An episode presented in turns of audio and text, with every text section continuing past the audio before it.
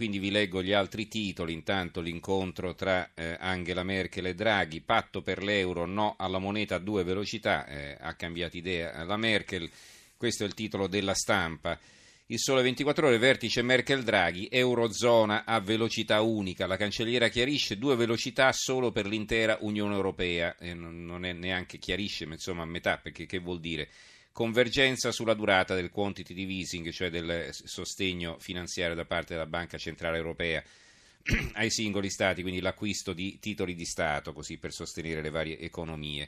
Allora, sempre di economia abbiamo diversi titoli, come vi dicevo, sulla lotta all'evasione. Questa è l'apertura del Sole 24 Ore.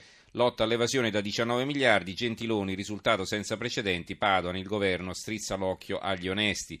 Orlandi, quasi il 30% in più sul 2015, non c'è accanimento sui piccoli contribuenti e eh, quindi ci sono stati 19 miliardi, eh, ma bisogna capire 19 miliardi che lo Stato ha recuperato o 19 miliardi di accertamenti, perché sono due cose ben diverse.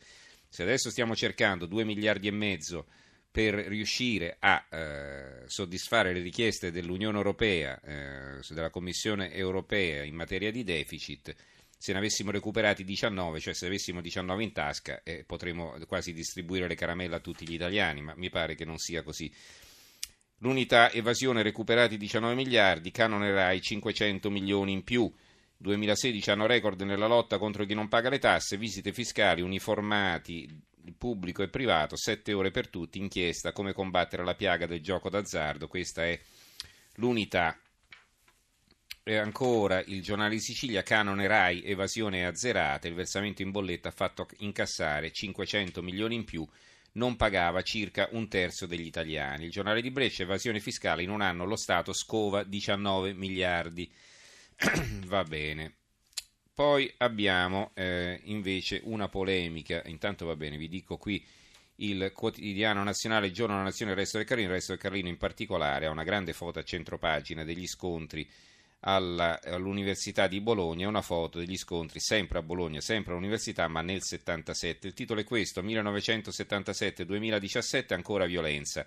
Università di Bologna, 40 anni dopo l'intervento dei blindati, polizia nell'Ateneo per sgomberare gli occupanti, scontri e feriti.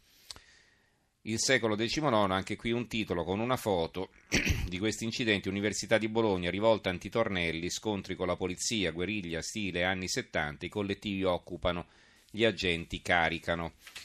Eh, vi dicevo che c'è una polemica tra il Fatto Quotidiano e l'Unità. Eh, il Fatto Quotidiano ritorna un'altra volta sull'apertura di ieri eh, della Consip, l'amico di Babbo Renzi dietro l'Unità a Romeo, l'unità, il giornale L'Unità che eh, doveva finire a Salvatore Romeo. Nelle carte della perquisizione il ruolo del facilitatore Carlo Russo il 33enne toscano che dice di andare a Meggiugorie con la madre dell'ex premier è uno dei faccendieri che i PM napoletani indicano come funzionale al sistema corruttivo attribuito all'imprenditore campano.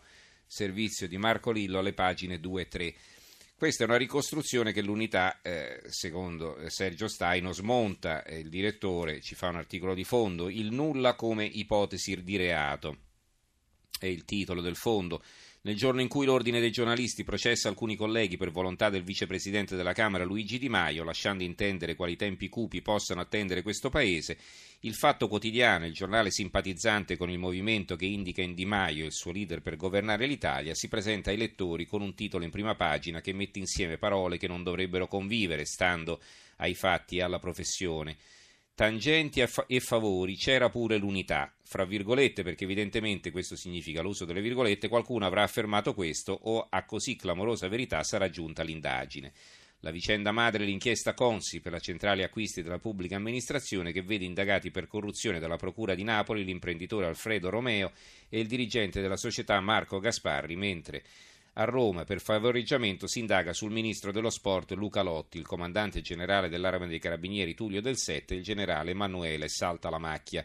Nelle pagine successive il virgolettato perde di virilità fino al pensava di comprare l'unità per fare un favore ai politici e il soggetto che pensava, chissà se da solo, magari nel dormiveglia, di comprare questo giornale sarebbe appunto Alfredo Romeo seppur di tenore nettamente diverso dal titolo in prima pagina che allude a tangenti accostandole al giornale. C'era pure l'unità, anche questo pensiero viene virgolettato. Eppure, né la frase nel titolo in prima pagina né quelle pagina 3 trovano alcuna responsabile nel pezzo. Quindi praticamente insomma, si fanno i titoli sul nulla, questo vuol dire Sergio Staino a proposito dell'inchiesta del Fatto Quotidiano. Invece un'altra apertura del fatto, l'apertura del Fatto Quotidiano è un'altra, la legge che favorisce Alfano Junior pagato da poste per non far nulla, rischia di decadere il fascicolo della Corte dei Conti sul fratello del ministro. L'apertura del giornale, la Germania riporta a casa l'oro che aveva in America, il tesoro di Berlino, cioè praticamente avevano eh, 111 tonnellate di oro depositato negli Stati Uniti nel 2016 questi soldi sono tornati, questi soldi, questo oro è tornato in Germania. E eh, qui invece c'è un altro titolo eh, che vi fa capire anche la cattiveria che circola su, eh, su, sui social network. Asia Argento, horror contro la Meloni, grassa e fascista. E questo è, non è sessismo, è un articolo di Valeria Braghieri che dice praticamente sotto una foto della Meloni che sta mangiando al ristorante. Eh, schiena lardosa di una ricca e spudorata, rendiamo l'Italia grande ancora, fascista vista al pascolo. Questa è Asia Argento, eh, quindi non una matta qualsiasi eh, che, gi- circola sui social network, questo è il livello appunto del dibattito sui social network. L'avvenire, l'altro sud, mai più clientele e burocrazia, i vescovi oltre l'assistenzialismo per creare lavoro. Eh, la verità, Renzi perde anche l'ultimo baluardo Milano, la procura rompe la tregua, Sala isola il PD, la borghesia gli gira le spalle e Calenda ne approfitta. A proposito di città in difficoltà Venezia, buco di 800 milioni, l'apertura della nuova di Venezia di Mestre per invertire la rotta sul bilancio, ultima rata Tari a novembre. L'apertura invece del mattino, Bagnasco, flessibilità e precariato, i giovani hanno diritto a un lavoro stabile, duello De Vincenti De Luca su 200.000 posti di lavoro pubblici. Per quanto riguarda le foibe, domani è la giornata del ricordo, la provincia di Varese titola per non dimenticare mai gli italiani morti nelle foibe, la loro apertura è il piccolo di Trieste.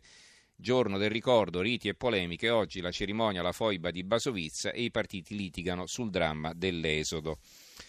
Va bene, ci possiamo fermare qui anche con la lettura dei giornali per oggi. Eh, io ringrazio Gianni Grimaldi in regia, il tecnico Stefano Capogna. In redazione Giorgio Allegretti, Carmelo Lazzaro e Giovanni Sperandeo. Ricordo che le nostre puntate sono riascoltabili o scaricabili in podcast dal sito tra pochi in edicola.rai.it che se invece volete scriverci l'indirizzo di posta elettronica è tra pochi in edicola chiocciolarai.it. Bene, non mi resta che darvi appuntamento a domani sera per l'ultima puntata della settimana e passare la linea ad Alberico Giostra che condurrà il GR delle due. Grazie a tutti e buonanotte.